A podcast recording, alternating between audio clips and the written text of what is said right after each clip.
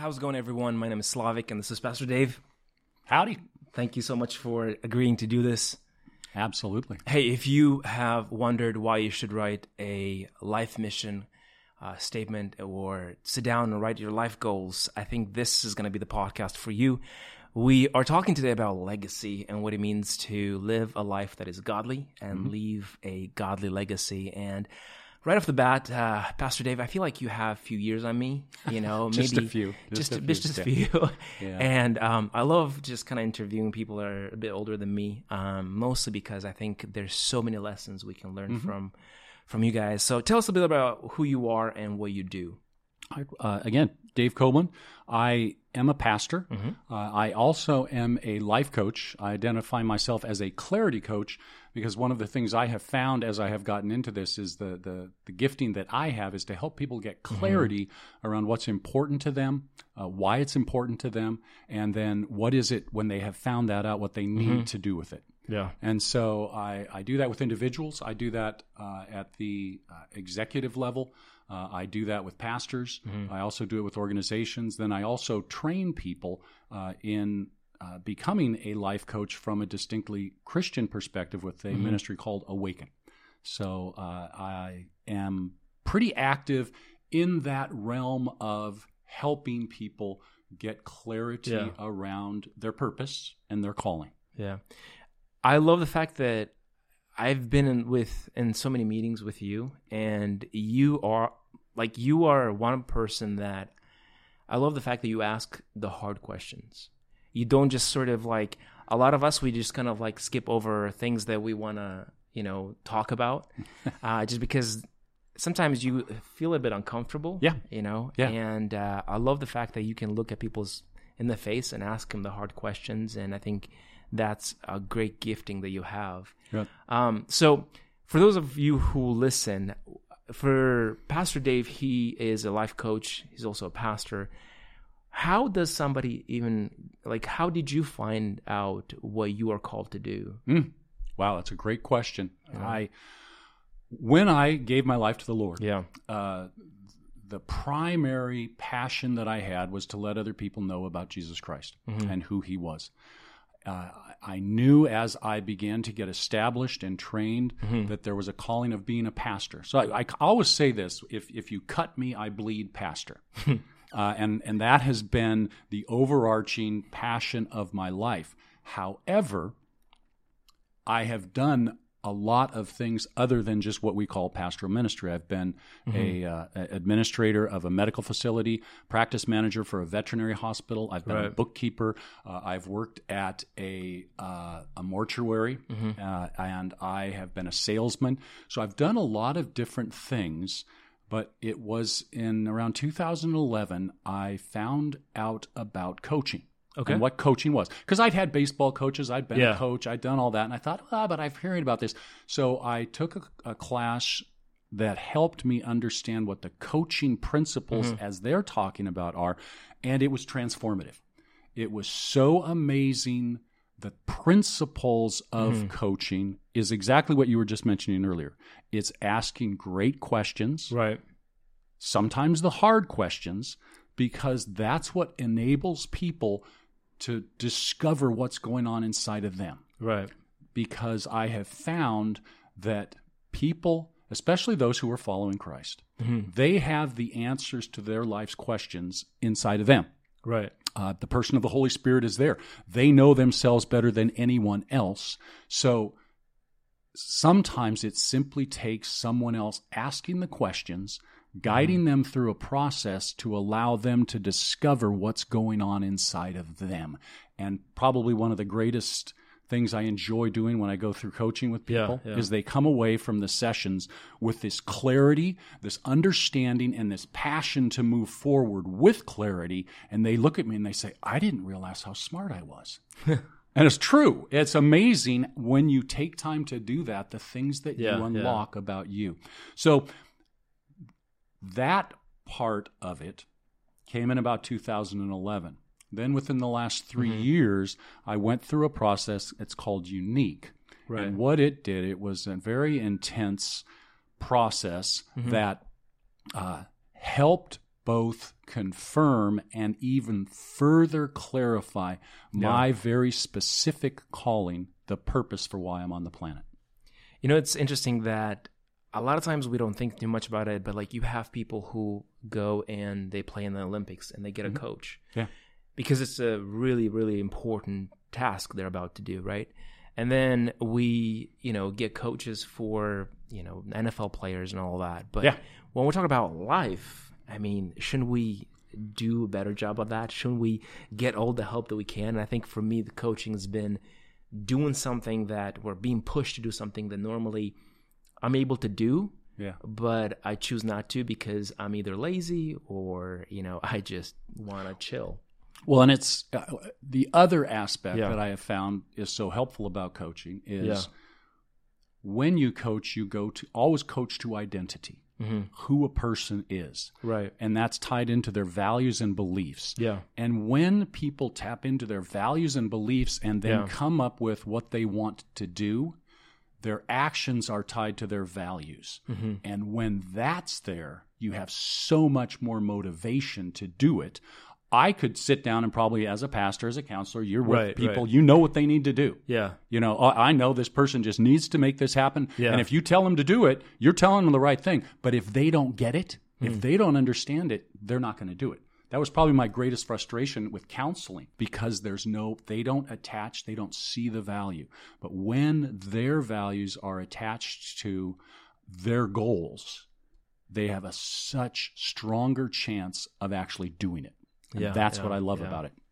So that's awesome to hear, but I think when the rubber meets the road is a lot more difficult than that.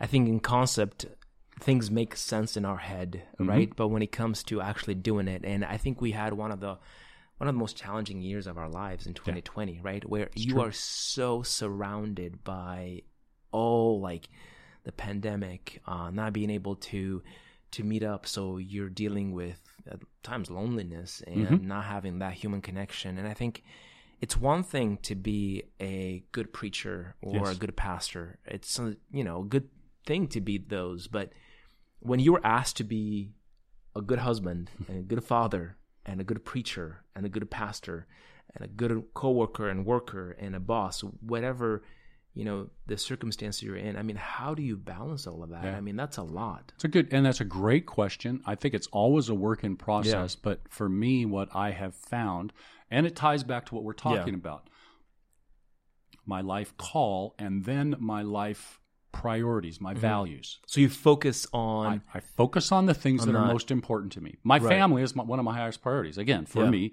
Jesus, yeah, my wife, my kids, and then my vocation. right, Again, those priorities, but it's being intentional right, about what I'm going to do when. Mm. And the thing that I've found as I have matured and the years have Mm-hmm. Yeah. also added is that when you know your particular call, your mission, and your purpose, it's both easy to say yes to things and it's a lot easier to say no.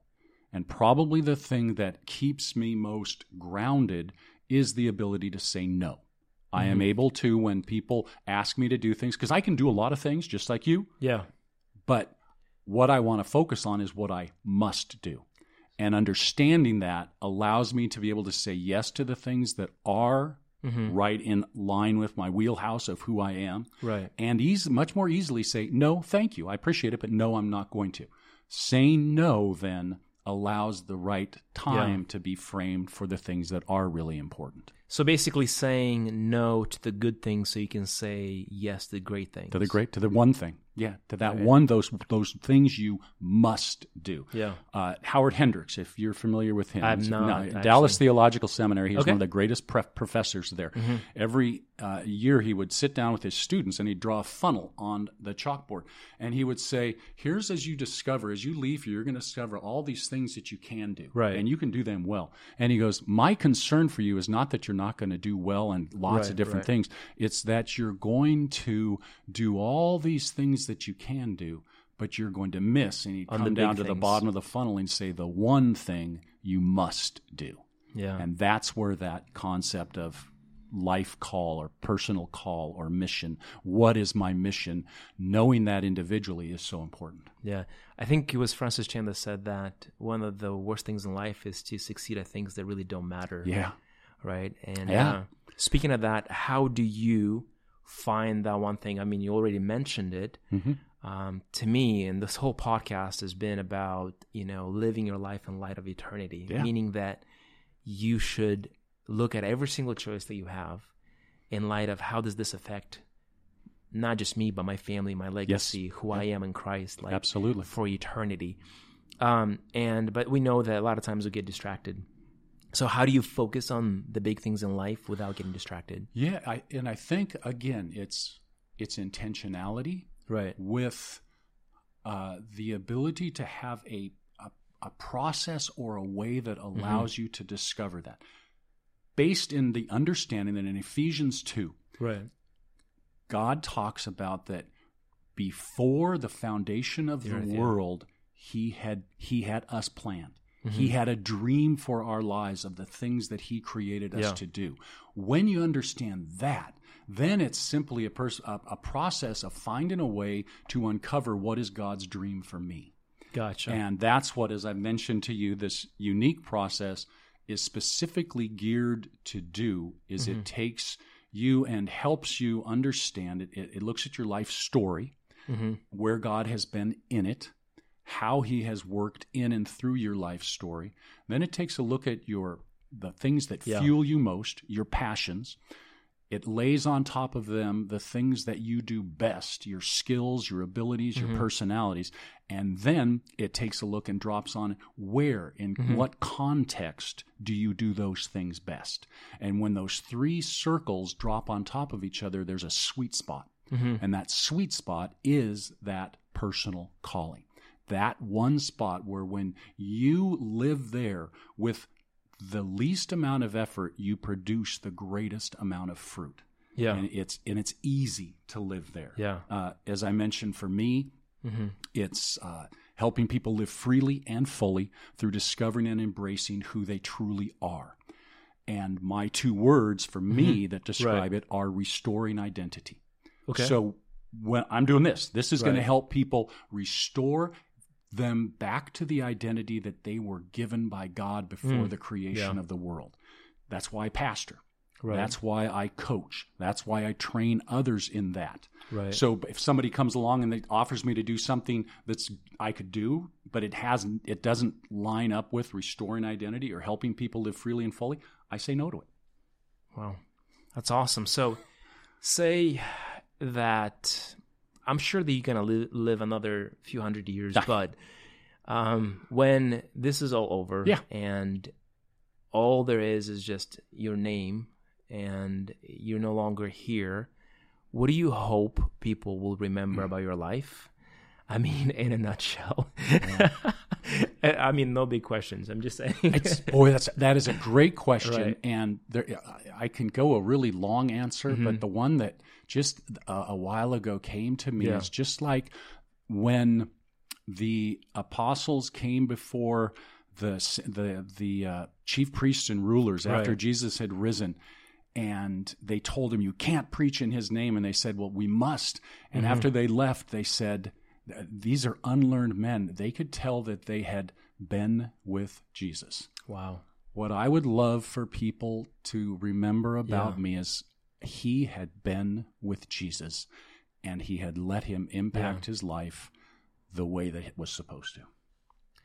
I mean, I don't think I can, you know, come up with a better answer than that. I, I think spending time with Jesus is a place where he puts everything in perspective. It does. Yeah. Um, and and back to one of your earlier Yeah. questions, how do we do it all? right. That's at its core. Yeah. It's that daily, intimate, real time with Jesus Yeah. where you're letting Him inform you about Yeah. your priorities, Him inform you about what He has called you to be and do today in the moment. Yeah. So that is absolutely true. I uh, took a class in uh, Orlando some almost 10 years ago with uh, Reinhard Bonnke, and Mm. He came in. It was about a week, you know, and he came in and he said, you know, if you want God to really care about your life, you need to care about what God cares about, and that is Mm. people. hmm Mm. Um, and I was like, that was some of the greatest advice I'll ever hear is, you know, things that we invest in a lot of times is, you know, cars and Yeah. houses that are just temporary and our jobs, right? Mm-hmm. But at the end of the day, people are what's eternal, Yep. well, you know, people who are eternal. So, with that said, what are some relationships that you invest in daily? Mhm. Uh, and I'm talking about investing with your time, with Yeah. your resources. Yes. Um, what are some relationships that you think we should invest in? Because obviously, we don't invest in every single relationship's the same, Mhm. right? Mhm. Uh, the way you invest in your relationship with your wife is not the same as your coworker that you haven't seen for ten years. You know. True. So, what Sure. are some relationships you invest in? Uh, I, first and foremost, Yeah. as we mentioned, God, that Right. relationship with Jesus, that uh, at, at its core, Right. and thankfully, when I gave my life and began to follow Jesus, I Right. ha- was a part of a, a church that really had some fantastic tools to Mm-hmm. help you establish a daily quiet time, a daily time of prayer, of Mm-hmm. Bible reading, of reflection, of learning to hear the voice of the Holy Spirit, and learning how to be extremely honest and real with Him. Mm-hmm. And I think that's been one of the things that, especially lately in my life, I've learned is that God can handle my uh, my flaws. He can handle my Right. my anger, my frustration. Uh, lately, as you mentioned, in this last year, with all of the different things that are Yeah, going on yeah. in our world, I, I'm I've had to go off of Facebook. I've had to go off of social Right. media I had to do the because same thing, it yep. just gets me angry. It's toxic. and it's so tough. And so, uh, being able to come to Him on a regular basis, first and foremost, then uh, my family, of Mhm. course, my wife, and that is both a joy and Mhm. it is it's a choice. right, It is because sometimes the relationships that you've had for so long are also the most familiar. Right. And so You keeping take it for that, granted. yeah, exactly, Right. exactly. So continuing to keep that fresh and honor that is really, really important. Uh, then my girls, my three girls, Mm-hmm. love them, uh, love being with them and spending time with them. And then uh, the people that I'm involved with and with my Yeah. my job, uh, Right.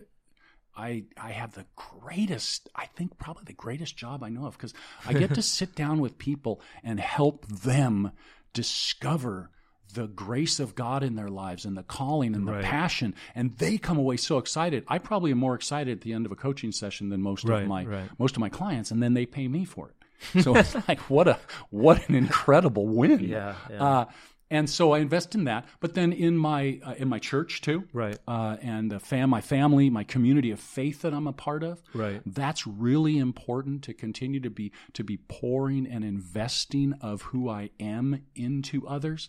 I think uh, giving away what God has given to me so they can become who God created them Right. to be. That's probably another one of my greatest joys is helping train, equip, empower, and then release people into the ministry or the calling that God has for them. So that's that's really important. And then also, uh, I heard the North American vice president for Toyota operations a couple months ago, and his name's Jack Hollis. A phenomenal guy, phenomenally successful at Toyota, and a very strong Christian. Mhm. He asked that question. So, who is the most important person in the world to you? And everybody gave Wow. all their answers. And Yeah. he got, well, it's Jesus. Okay, well, Jesus is in you, so that's he's Yeah, all the time. yeah. Well, what about my wife? Well, you're one with her, so Right, she's right. And he, what he brought it down to, and I, it was phenomenal. He says the most important person in the world to me is the one I am face to face with right now. Wow. And I thought I can live with that. That's Yeah. really because again, if if and he lived it Yeah. because it's you, he was late for a bunch of meetings he was at, but he stayed because he was face to face with people that had Yeah, questions yeah. for him. And that's stuck with me is that this person that I'm dealing with right now is the most important person in the world to me right now. That's so amazing. 'cause a big part of you know what I preach and what I try to stand by is that is the person in front of you is probably the most important because you might not get that chance to to impact them again. Exactly. You know, and you might only see that person once. And a lot of times we are so quick to move on to the next and best thing because we are fear of we have the fear of missing out Yes. you know and while we kind of give up on great opportunities just by finding other people's stories and and seeing how God is working in their lives. And um, one thing I wanted to mention is um, again, I love how you answer these questions, but we also understand that life in general has a lot of moments, a lot Yes. of valleys Yep. that are difficult. Yes. Um, so, question I had for you uh, was, I mean, all the questions that I have are for you, but for now.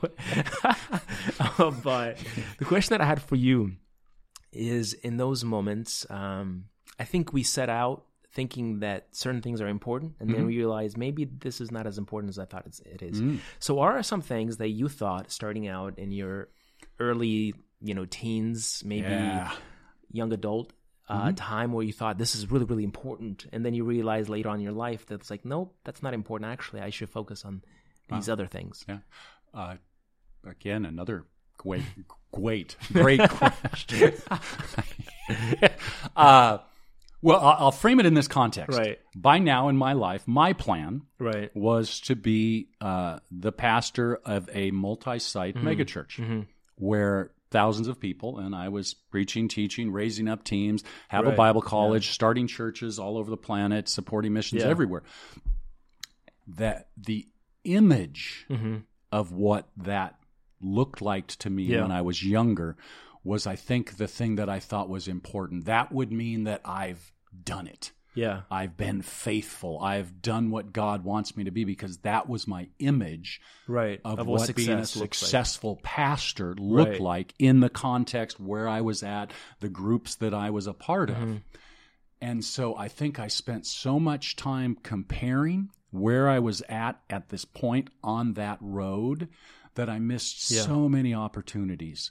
That if I had been more aware of what I know now about my calling and right, who I right. am, yeah that I would have been able to invest so much more freely, so much more fully and powerfully into the lives of those that were right in Yeah, front of me, as opposed to thinking, oh, well, someday I'm going to be having all the, oh, I've had at least 10 books by now, you know, Yeah. and I've got a really successful podcast and vlog and I have millions of followers on YouTube. right And, and, and so one of my biggest challenge continue I still is that I, I have to be very careful of comparison right so careful. I moved back to Bellevue here Mm-hmm. about four years ago. I grew up here, graduated uh, from Bellevue High in 1978. yeah A lot of my friends are here.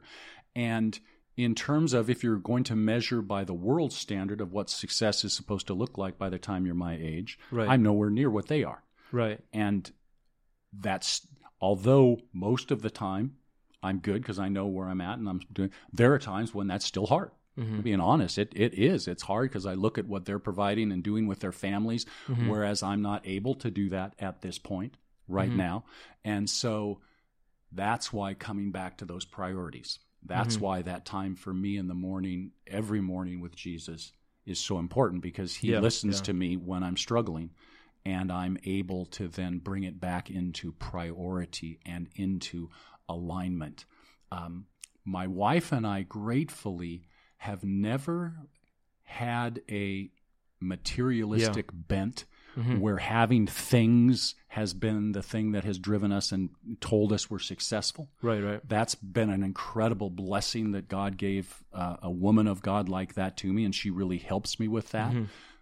But there, I think there were times, like I said, I, I wanted to have this trajectory Yeah. that I saw uh, that was not God's trajectory. And if I'd have understood that earlier Mhm. and accepted it and stepped more fully into that calling, I think I could have uh, Yeah. had a, a greater impact in the lives of both my family uh, and those that I am uh, working with and Yeah. relating to.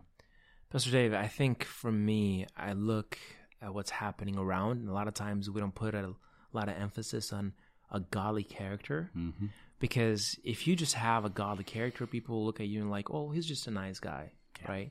What people do celebrate is the big, you know, systems and the big churches and the big ministries, and oh, you have arrived. But I think if recent events have Mm. any weight, right, we see a lot of these like very successfully what it is in the world's eye, very very successful uh, men of God, right? Yeah.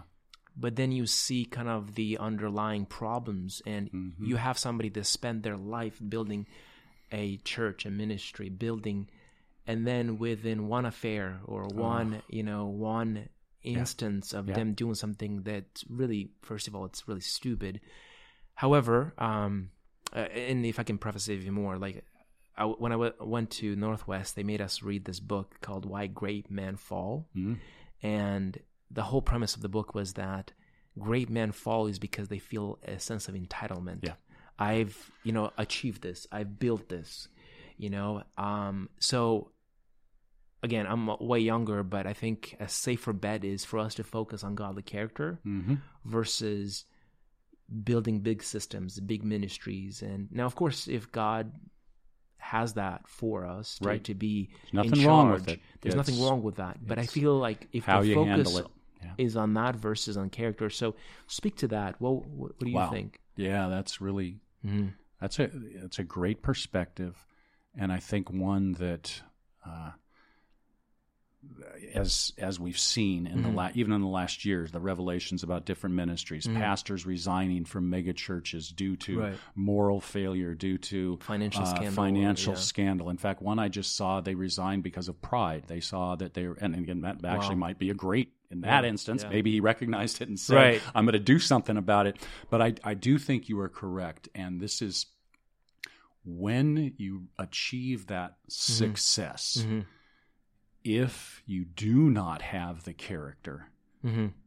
and if you do not have the accountability Right. in place, Yeah. where you have a people that know your faults and your flaws Mm-hmm. and you have those that you can talk to and get help in the midst of it if you've built this bubble around yourself that's the success With yes man depends and- with yeah. yes man and on me maintaining my image in my own Mm-hmm. mind and then making sure i think you're setting yourself up for failure Mhm. I, I think because uh, the enemy will bring the temptation.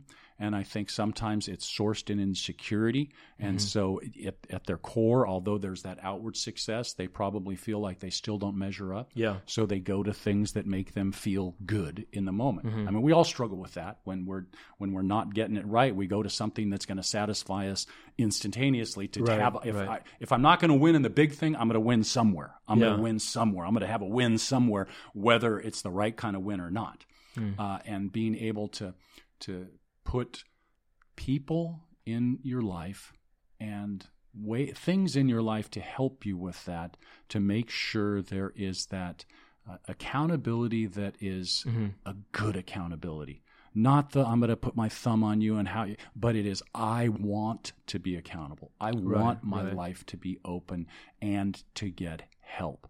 Uh, I think that is so critical because even as we're talking, I'm thinking Right. if God had given me my plan, my Right. desire, Yeah. may I have been susceptible to that? I'm not. Hmm. I, I I don't have the I hope arrogance to think that I am uh, incapable of falling. I know my weaknesses. I know the things that tempt me, and I Yeah. know that if I had that measure of success, I might have a lot more temptation in the areas that I struggle in. And so, if I didn't have those systems set up, I, boy, one thing I recognize is there, but by the grace of God, Yeah. go I. Uh, and I know we're we're talking even before at the beginning too is that uh, scandal is not good, uh, and we need to deal with it and put things in place to help us avoid it. But also recognizing that if we want only scandal-free people to emulate, the Bible's going to be a pretty empty book Yeah. Yeah. because we, we that's the thing that has amazed me and why why Christianity is what one of the Yeah, things that right. helped me understand is it is the truth is if I was going to write a religion I wouldn't include all the failures that, Right. that he did and all the things they blew and this the messes that they were Yeah, they were not and perfect no and yet by his grace they were able to trust him and see him use that for his good but Yeah. but I think there is that sense of uh, being willing also when we blow it to take accountability and not Yeah, try and yeah. push. The thing that hurts me the most is when uh, they do it and then they try and blame someone else or they don't own up to it. That that I think is heartbreaking. yeah. And I think what it does is it sends a message to those who are wondering about Christ that "Eh, I don't like this stuff. Yeah, it's it's uh, interesting you mention that. I, one thing that I wanted to kind of bring up is, do you think by chance, um, one of the reasons people get into scandals? I heard uh, this guy say that um, if you don't want to like the best way to keep yourself from scandals is to not get into one. I'm like, that's not how things work. Yeah, yes. I wish it was that. yeah.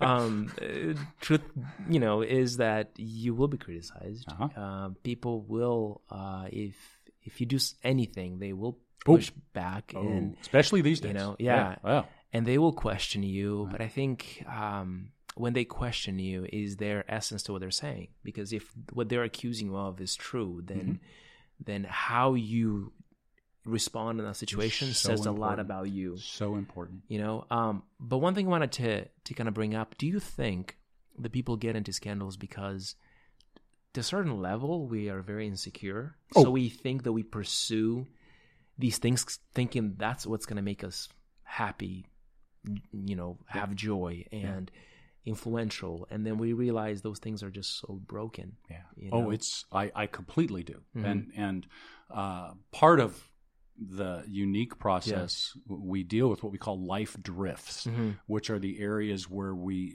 where we are drawn to drift away mm-hmm. and they do a great illustration because when you get on an air airplane and they set the autopilot right. we think we're going to seattle to, to tampa uh-huh. Well, we just, okay, and we just totally stay on this direct line. That's not it at all.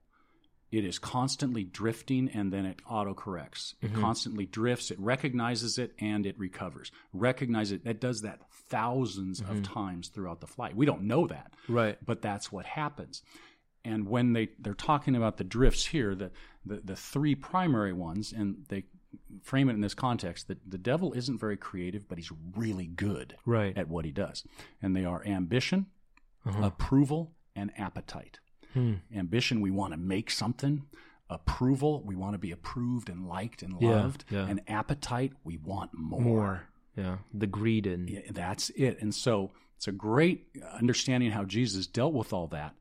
But those are the areas where we are most drawn to go off. Yeah and it's recognizing it and recovering it yeah. is what's important.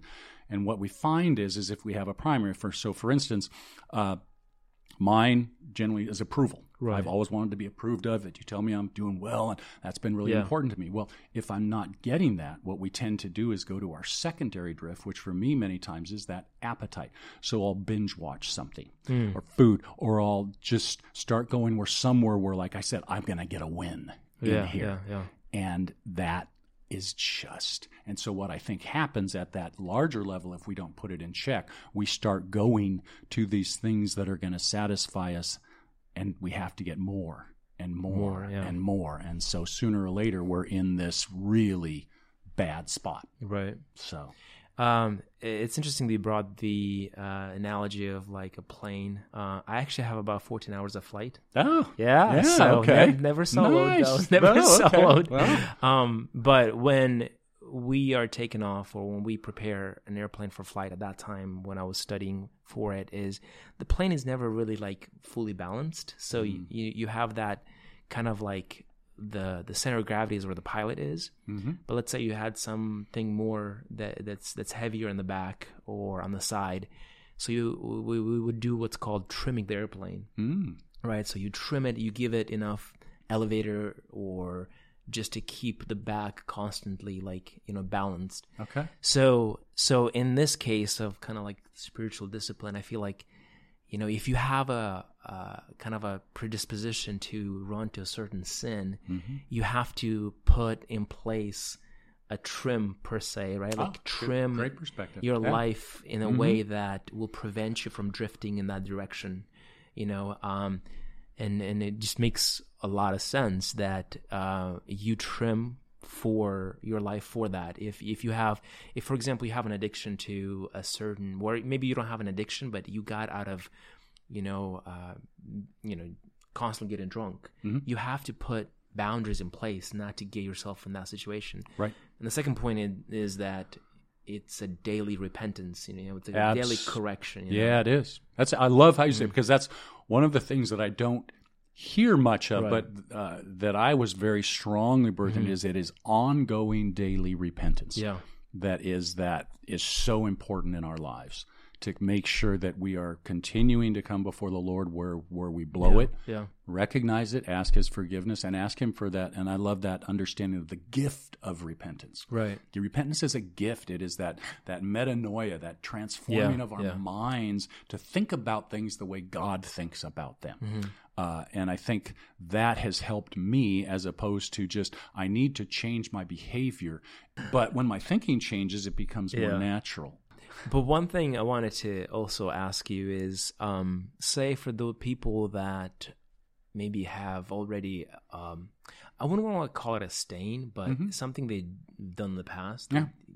that it's in their you know reputation, and now maybe it's a divorce, or maybe Mm. it's something uh, that they actually made a massive you know sinful mistake, and and now they're trying to get their life back on track. How do they get past the um, kind of like the reputation that's set for them?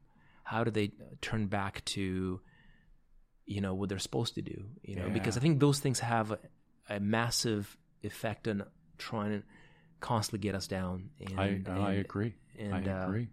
Not do what we're supposed to do. Yeah, yeah. Well, I I will go to me. Mhm. Yeah. Uh, before Christ, Mhm. uh, I you would say I was a really good sinner. Hmm Uh, one instance, and it just Which is really bad. yeah, it's really bad. It is. So I uh, I actually stole something right. that was worth a lot of money hmm and uh, sold it for an incredibly small amount. So I was not a great businessman. but when I gave my life to the Lord, I knew that was wrong. So I went to my pastor and I told him, and he contacted the organization that I had Mhm. taken it from and said he wants to make it right. And I told Right. him, I said, if I need to go to jail for this, which I at the amount it was, I easily could have. Could, I said, yeah. I will, because I know that I'm forgiven hmm I know, and I and that's the coolest thing about it. It Yeah. is because I knew in God's sight I had been forgiven. It was just as if I had never sinned, but I knew that the restitution, if I could make it, hmm and so what he found out that they said if I will pay for a certain thing, and Right. so I had money that had been given to me to take a graduation trip to Europe when I graduated from college. I took that, I put it to that. I cannot tell you that freedom hmm was worth more than any trip ever could have been. hmm And so I, I share that in the context of I think it's understanding that when we are willing to say, Yes, I have blown it, and Right, we own right. it, we don't make excuses. We don't we just say, I made the choice. It was me. Yeah. God, I come to the foot of the cross and I let your blood cover Yeah. that and wash it away. And we allow that to truly impact us.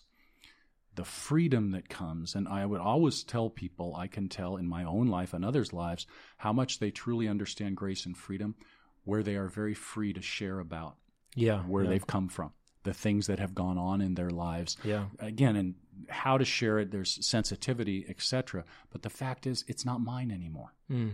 and i think also in order in, answer to your question Yeah. it's having a community of people that believe that too that i can walk into a community of faith Mhm.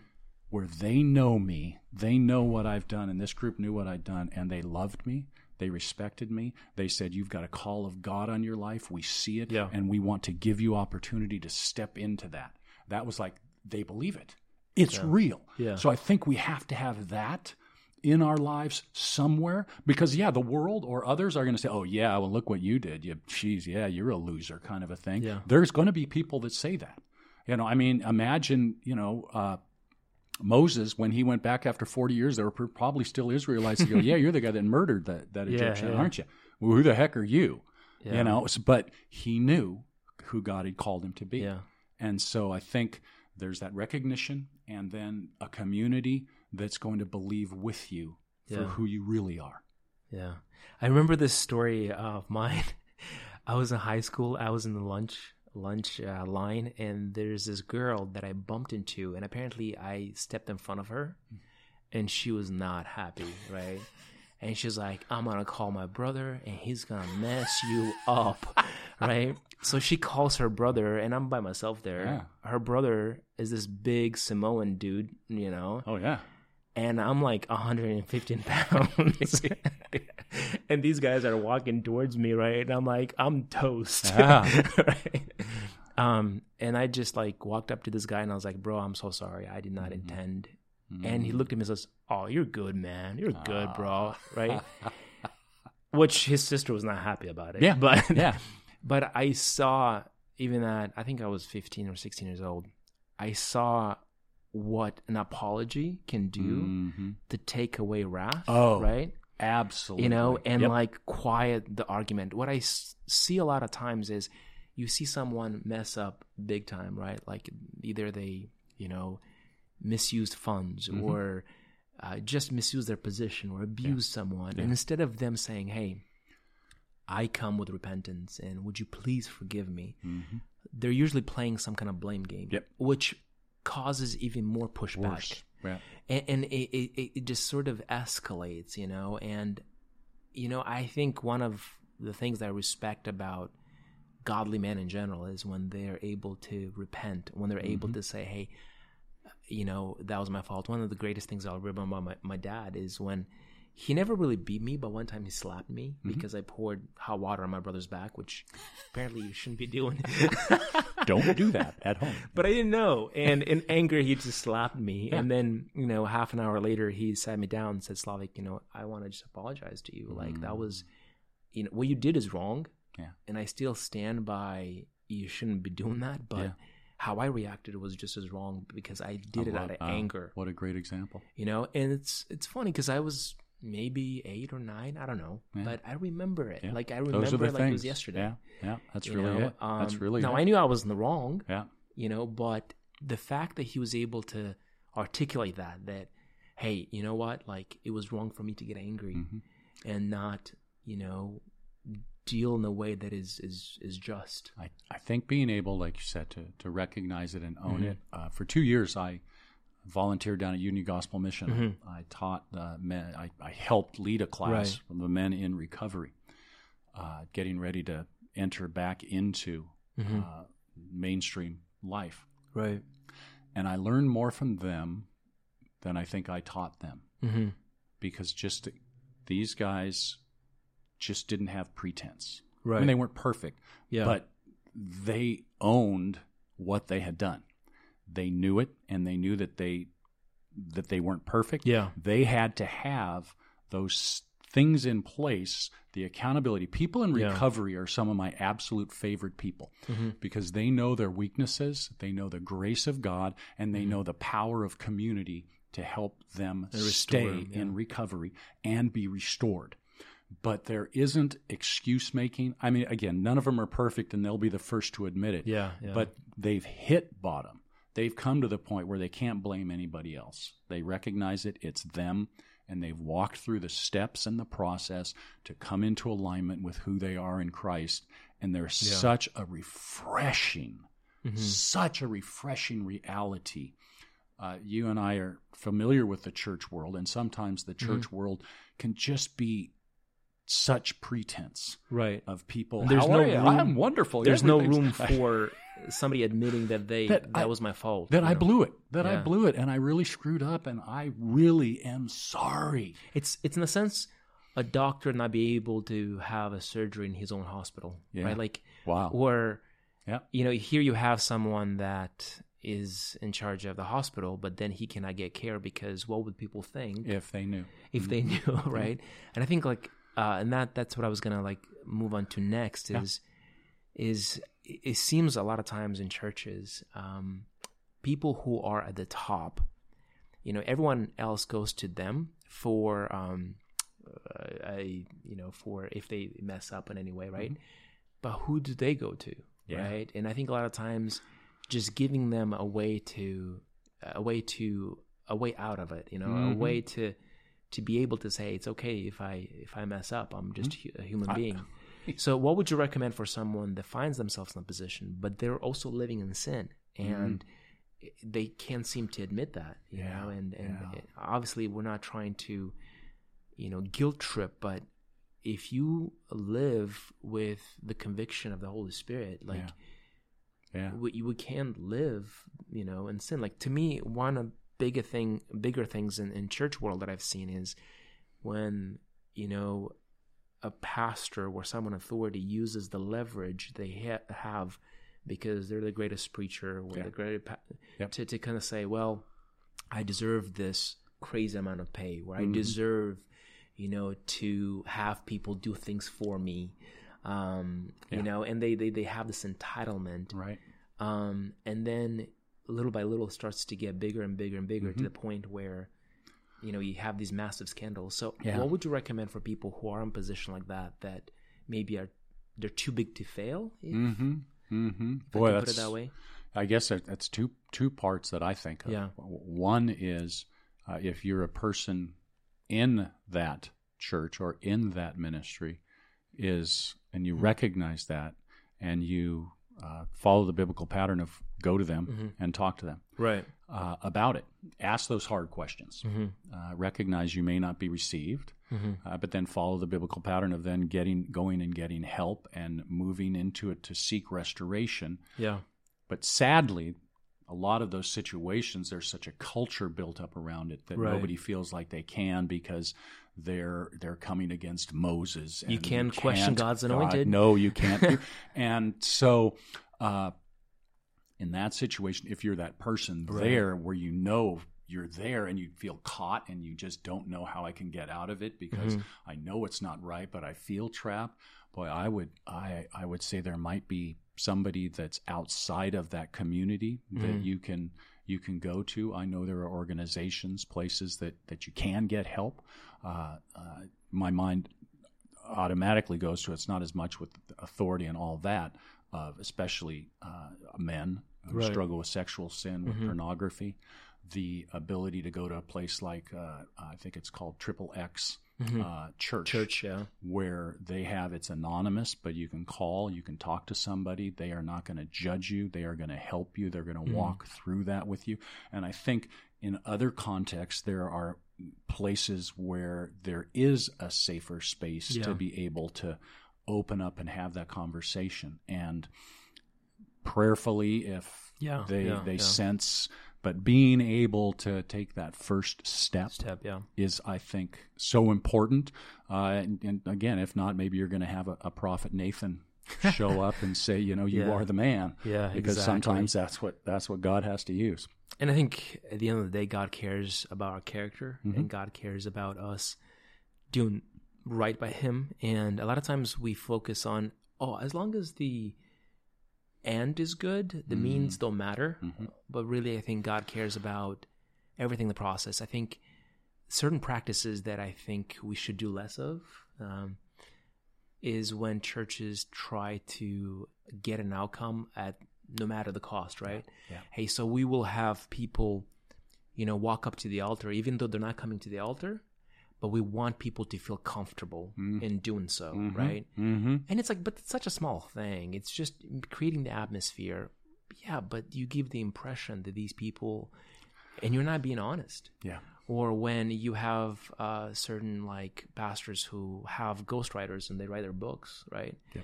And then there's nothing wrong with hiring someone Somebody, to yeah, write as long as you know that, that yeah, but as long as you give them proper credit, as Mhm. long as you give them, hey, this was actually helped, you know, but this idea that somehow everyone thinks that you actually penned everything, mm-hmm. but you haven't, right? Mhm. It, it's about, to me, I think that's such a fundamental, like, integrity problem. yes, Or if you preached, and in my early years ministry, I've done the same thing where I would quote somebody else's story without giving credit, and I recognize how wrong that was, and how we ought to, when we're engaging the business of of preaching the gospel and telling people that we what we have to say is all true, mm there's no room for for this kind of dishonesty. And I know some people might say, "Well, but it's not that big of a deal," but that's how everything starts, though. there's there's truth to that. There really Yeah. is, and I think you know when when I think of just Yeah. that, uh, I think for me, the Mhm. person that I have to be most aware of it and Mhm. really uh, hold them to the highest standard as the person I'm looking at in the mirror. you know, Yeah, because that's absolutely. where, like you said, that's where it starts. Because I Mhm. look at my end, uh, have I done it perfectly? Absolutely not. Yeah. You know, and that's where that grace comes in. But the recognition and being again, being Yeah. in a community and being with people that are going to do just what you're doing, which is challenging. What are we doing Yeah. and the why? Why are we doing it? If it's not if it isn't done in integrity, if it isn't done, then is it really honoring the Lord? If we're doing it Yeah. just for results, then I, you know, I think the God who can feed 5,000 with five loaves and two fish isn't really concerned about Right, our, our right. process and making sure we do all the big things Yeah, the right yeah. way. It's it's more about are we honoring him? Yeah. And that's a that's a day-to-day thing Yeah. that I we recognize that uh, we're not going to get it right all the time. But once we recognize it, make Yeah. make some changes. to me, my first class, one of my, the first classes that I had in college, um, oh man, this is so embarrassing, but I got to do this project and uh, I just went and copied a whole bunch of things online. Yeah. This was the early, Yeah, yeah, early the internet years. Yeah, yeah, yeah. and you're like, okay, who's gonna know, right? Mm-hmm. Turns out that our professor had like um, plagiarizing software installed on hers. So she wrote me this massive, like, huge email saying Yeah. that, hey, uh, I was really impressed with your paper, and then I did a search, right? she was Oh, very sorry. sarcastic about it Sorry, I'm and very embarrassing about it, right? And then she said, uh, as a result, I realized that you plagiarized, you know, um, and because of that, I will fail you automatically. You're no Mm. longer welcome in my class. Mm. And it was just, I was like, all of that for a paper? Like, you know? But I think looking back in retrospect, I refuse to believe and to think that somehow a professor at a college, secular college, has more integrity than than the church, Mm. right? And and like I think this is where we need the the means by which we we we reach people. They have to be honest. Yeah. And I'm not speaking to a particular situation, but you know, throughout the years, I've seen a lot of this. Yeah. You know, and and maybe in the early ministry, I was part of the problem, but now I look back and I'm like, look. God cares about holiness. God cares about how we achieve these things, Yeah. and you know, and we need to trust Him on it, not em- employ worldly means to to Yeah. get an outcome. Yeah, and I that's where uh, the older I get, the real Mhm. I realize too that the way one church is going to do it may be completely different than another Mhm. church, and that's okay. Probably the best example for me Right. that I've come to is uh, should we be involved in politics? Hmm. Some churches feel a real call to Right. preach truth in alignment with the political world and encourages their people to get as involved as they possibly can. Okay, if that's what the Lord is showing them, right. another church says we're going to have nothing to do with Yeah, politics. yeah. We're not going to talk about it anywhere. If that's what the Lord, okay, great. Right. What I have seen in the body Mhm. of Christ, which is to me the saddest thing, is this one telling this one that they're wrong and they're ungodly. Yeah, this yeah. one telling this The one that they're division that wrong and ungodly. Go, why can't we just say God can use us differently? Yeah. That's maybe as I've as long as you're doing everything in integrity, with and, integrity, you and that's it. yeah. you're honest and you're you're you're basing it upon what the Word of God is Right, speaking to you about who you are and what you're called to be and you're called to do. It's when we start pointing fingers Yeah, at one yeah. another, saying, "Well, you're doing it wrong, your Yeah, way." Now, again, if someone is doing something that is clearly sin, yeah, you you should point that out. Right, right. But there's so much out there that I think if we would just love one another, Yeah, yeah. that's kind of what Jesus said our best evangelistic tool was going to be is that hey those guys are, are Christians because they, they love one another Thing is, how do you tell? How do you tell a church in Washington D.C. that politics is not welcome yeah. in their No, church? I- yeah. when everyone in their family is working is some, in somehow in the yeah in the government politics. exactly exactly Um, and I think this is where um, you know different churches uh, will be called to different things, and it Mhm. takes all kinds of churches to reach all kinds of people, right? exactly um, you know, at the same time, it's like, okay, well, but how do we do things on a level that's higher above the secular Mhm. Mhm. jobs that we hold? And and um, I I have such a passion for the local church. Yeah, I you do. love the church. I I, love I I, love the bride of Christ, and I think a lot of times when, like, I'm I'm not married yet. I don't have a spouse, but if somebody, if I were to get married and somebody just went and punched my wife Mhm. and blooded her nose, I would care about that you would badly absolutely you know and i think one thing that i would really like to see is is for every single person in the body of Christ to care about the bride of Christ. And when somebody on the horizon comes to abuse the bride of Christ in any way by either taking advantage or um, that we would have men who, you know, and, and women obviously, who will stand up saying, "You you will not do this mm-hmm. to to the bride of Christ," you mm-hmm. know, and and I'm seeing some of that. Uh, there's certain people that um, I really really uh, respect mm-hmm. and honor because they are what you said, right? Like they're called to constantly, um, uh, you know, their their whole focus is how do I keep people in the church accountable, and that's mm-hmm. our whole whole mm-hmm. whole and goal. That's a great. That's a you know? that's well. That's so needed. Yeah. yeah. it's so needed. And again, it comes right back to what we started with. What's that personal call? Mm-hmm. There are people that are called to be that in the body of Christ. Again, he talks, you know, we've got apostles, prophets, evangelists, pastors, teachers, each with that different role right. that needs to come together. Well, there are those that are meant yeah. to hold others accountable. Absolutely, too and they've yeah. got that there's a gifting that's there yeah. to be able to do that and i think it's it's learning what that is and stepping into it and if uh, i am Mm-hmm. learning anything uh, I'm learning some things, of course, but one of the things is that the more I step into my calling, the more comfortable, the Mhm. more confident, uh, and the more effective I am. Mhm. That what I do, and, and you Yeah. mentioned some of it, Yeah, when I'm asking questions of people, God uses it. yeah, And it's the wonderful thing is I love doing it, hmm but I know it's Him. But I also, it's not every time I ask a question, oh, thank you, Jesus, for the question. yeah. I mean, that, some that's kind of, and, and that's another Yeah, thing yeah. dealing with insecure. We don't have to go to that, but just the recognition and the joy of being who I am. I know it's Him. I know this is who He created me, so I'm allowing Him. I heard somebody say this, and I'd love just to, to get your opinion. They said, "What we need to do is stop worrying about trying to be more like Jesus and be the one that Jesus created us to be." Mm.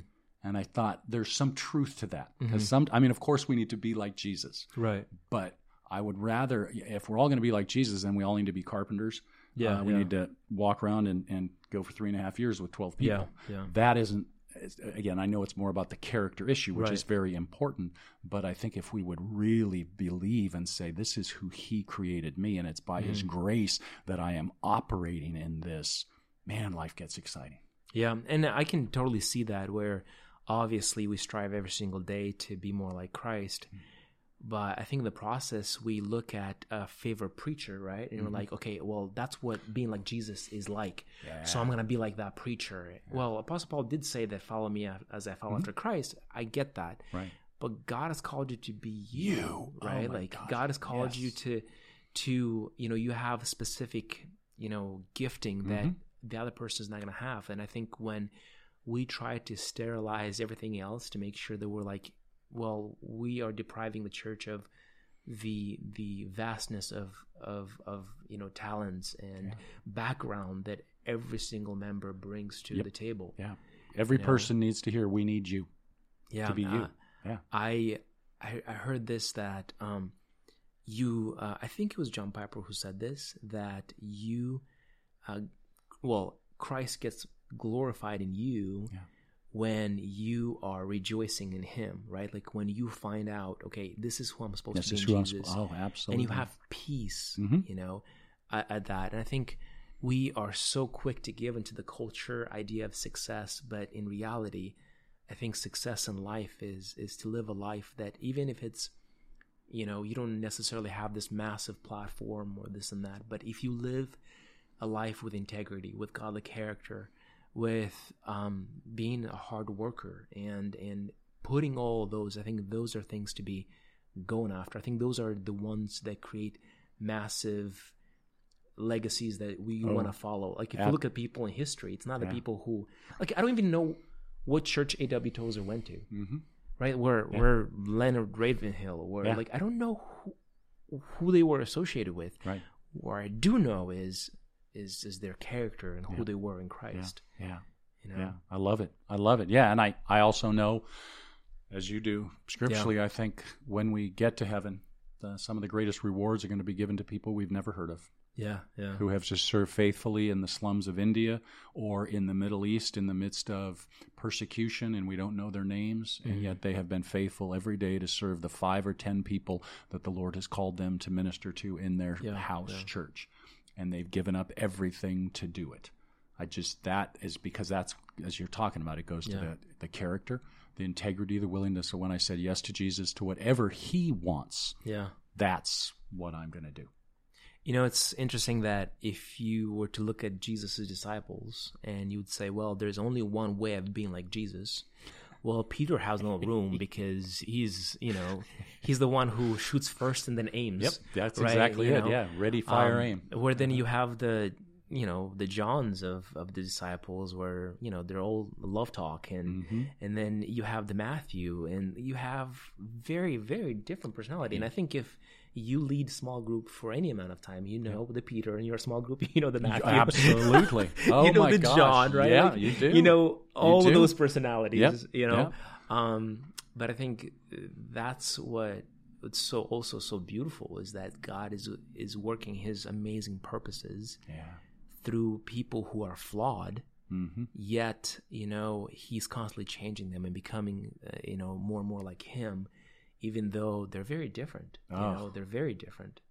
So yeah, yeah, and that actually, when you can appreciate it, that's that's yeah. the great thing. I spent again a yeah. week in Maui, uh, got to go uh, snorkeling just about every day, right? And I was astounded because every time when you, you look out at the ocean and it's just this flat Right, right. And you see the waves, but then you put your your snork, your mask on, you see and you underneath. just you put underneath, and it is this completely different, different amazing that never stops. You see so much creativity in both the fish and in yeah. the coral and the turtles, yeah. and you just go, "Wow, God is!" And and understanding that when it came to you and yeah, me, He said, "This is the pinnacle." Yeah, this is it, and every person is is absolutely unique to him. Mm-hmm. That when you recognize that, I think it it at least is helping me change so much of mm-hmm. my perspective of how to view people because every single one bears the right. image of yeah, God. Yeah. Every single person on this planet. And what I want to be able to do, as I know you do, is yeah. introduce them to a, the way that they can become who God created them to be through their through His Son Jesus Christ, so they can be forgiven, their nature can be the, a new nature can be given and they can be yeah. transformed into who he planned from before the foundation of the world yeah um, i worked at the boeing company for quite some time and you know the nice thing about airplanes um, they do a, they're amazing mm-hmm.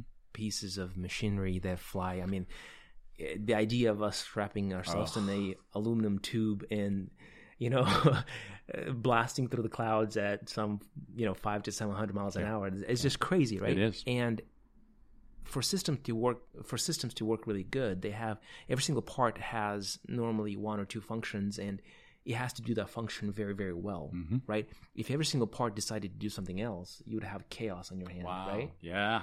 Right. Yeah. So I think systems in general they work really well when everyone abides exactly about you know but in church, it's like every single individual is so different, right? Like it's just, and to me, like this idea that God decided that my body is going to have all these other parts, right? They, they all have their own like minds and their choices. Yeah. Right. Oh. And somehow I have to bring, you know, order in this chaotic, you know, place, right? Yeah. yeah.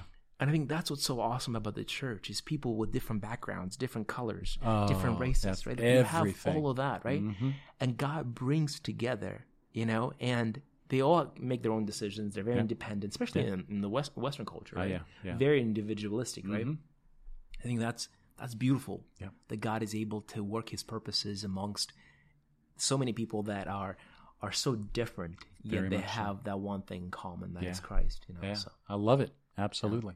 I do. Awesome. Well, it's been an hour. oh my gosh! wow. Yeah, it's actually been a little bit more than an hour. Okay. Uh, oh. But Pastor Dave, I really appreciate you. I, I, I appreciate your advice, and I'm sure this is not going to be the first time or the only time um, that um, you we had the amazing conversations, right? Yeah. Uh, and I hope that people who are listening on podcasts or they're watching on YouTube Um, we would love to actually hear from you guys. So if you have any questions, you can obviously send me messages. You can put them in the comment section below in the YouTube, and um, I would love to hear from you. And what are some of the topics you'd like us to do more podcasts on?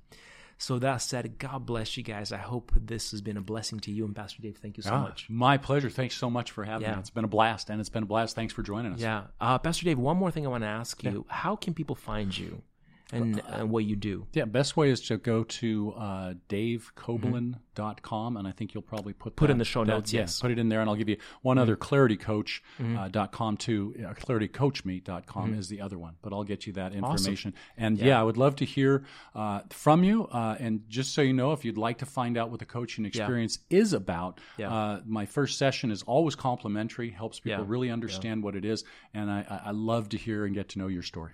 Love it.